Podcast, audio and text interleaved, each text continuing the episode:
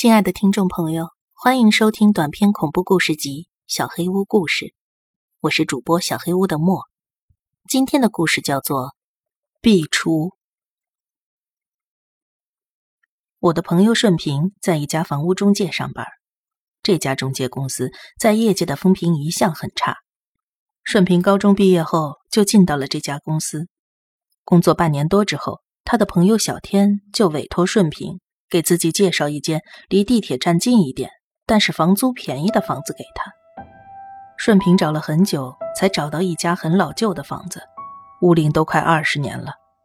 房子大概四十平米，一室一厅，带独立的厨房和卫生间，卫生间里甚至还有个小浴缸。小天看了房子以后，感觉相当满意，马上签约搬了进去。小天住在老房子里，一直相安无事。大概半年以后，在第二年的三月份，小天的朋友马波也从老家来到大城市讨生活。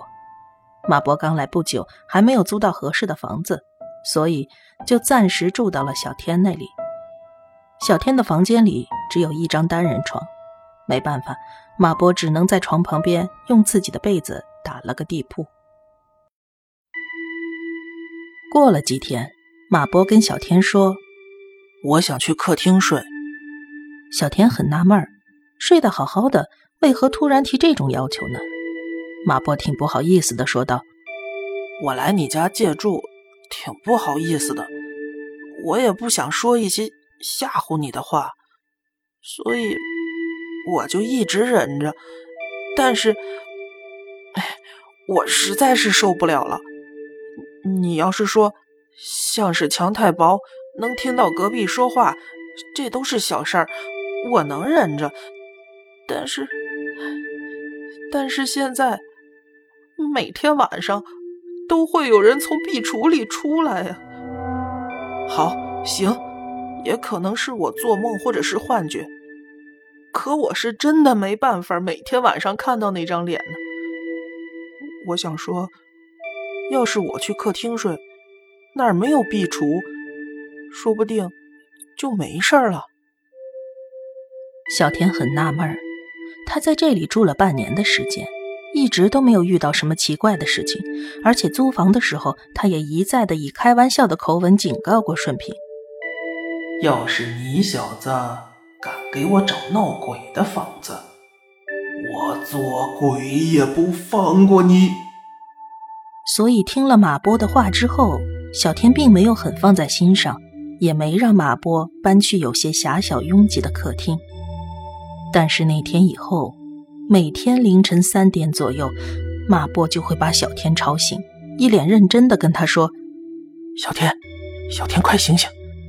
我就跟你说了，真的有鬼。”小田有些不耐烦了，但是又有些半信半疑，他只好跟马波说：“哼，嗨，你可真行。”都说成这样了，以后你睡床，我打地铺，行了吧？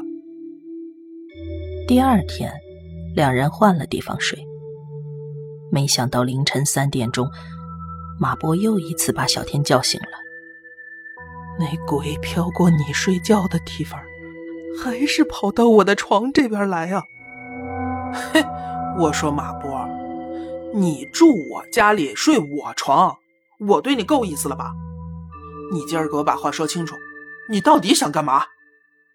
小田受不了马波每天晚上神经兮兮的行为，两人吵了起来，甚至大打出手。后来两人打累了，都坐在地上闷头生气。突然，马波一脸严肃的告诉小天：“小天，我在最后说一句，就算不是你这房子有问题，搞不好……”是隔壁那家死人了，那鬼是穿墙过来的。你最好还是找顺平打听打听吧。两人大闹一场之后，差不多天都亮了，所以一等到上班时间，他们就来到了顺平的单位，质问他房子的事情。顺平把二人拉到了一个早点摊子，让他们详细的说一下事情的经过。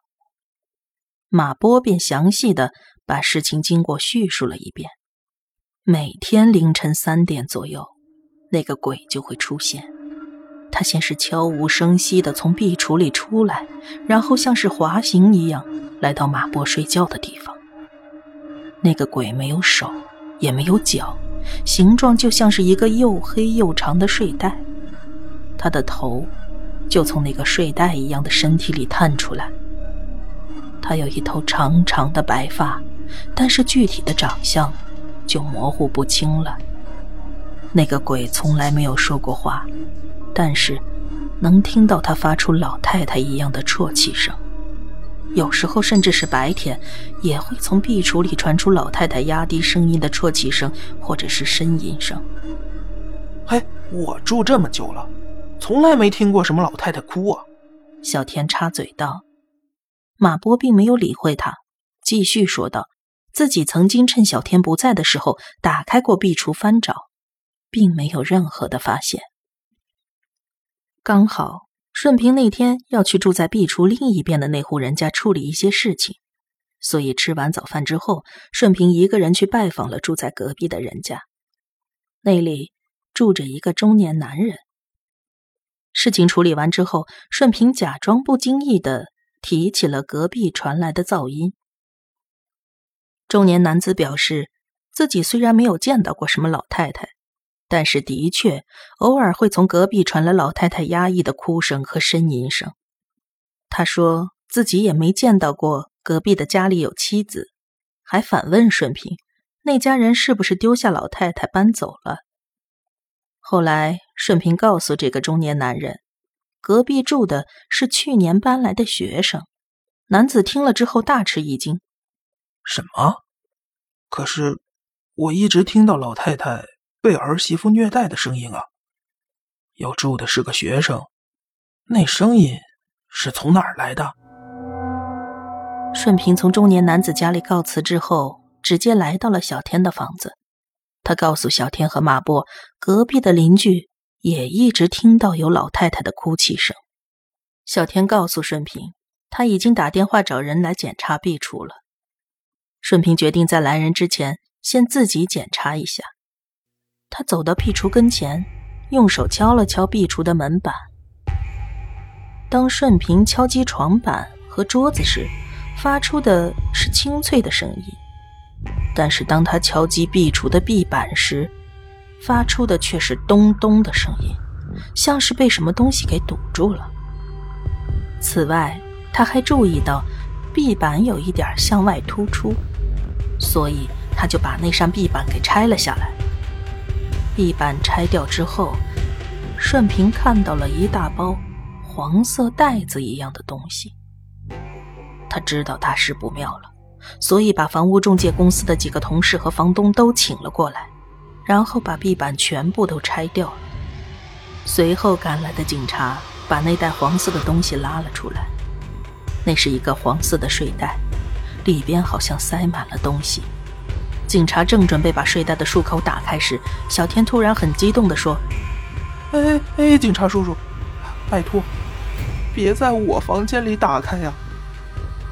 在场的所有人都已经预感到这是一起案件了。大家合力把睡袋从房间里搬了出去，抬到了警车上。打开睡袋，里边果然是一具尸体。在小天住进这所房子之前，这里住着的是一个儿媳妇和她的婆婆。丈夫跟别的女人私奔失踪了，所以儿媳妇跟婆婆就一起搬到了这个小房子里。婆婆除了儿子之外，没有任何亲人。自从儿子失踪之后，都是由儿媳妇在照顾他的饮食起居。媳妇儿痛恨丈夫的背叛，所以每天都用虐待婆婆的方式来报复自己的丈夫。婆婆每天都吃不饱，还经常被儿媳妇用热汤浇头，用熨斗烫，极其的惨无人道。后来，警察还从婆婆尸体的手腕里取出了很多根缝衣针。婆婆年纪大了，需要人照顾，再加上儿子背叛媳妇儿，让自己也心生愧疚，所以就一直忍着。只是受不了的时候会大喊，有时候也会压低声音的哭，但她并没有逃走。有一天中午，媳妇儿看到婆婆还没有起床，整个人卷在棉被里一动不动，上前查看，才发现婆婆已经过世了。媳妇儿很害怕，就把婆婆用垃圾袋一层一层的包裹了起来，还在袋子里倒进了大量的食盐，然后把尸体放进了睡袋里。之后，他把壁橱的木板拆掉，把睡袋藏到了里边。本来房子的租金是交到十月份的，但是媳妇儿八月就退租了，十一月租户小天入住了进来，直到第二年三月。才被租户的朋友马波发现了尸体，于是警方发布了消息，并且顺利的逮捕了媳妇儿。这便是十几年前很有名的妍妍婆婆杀人事件。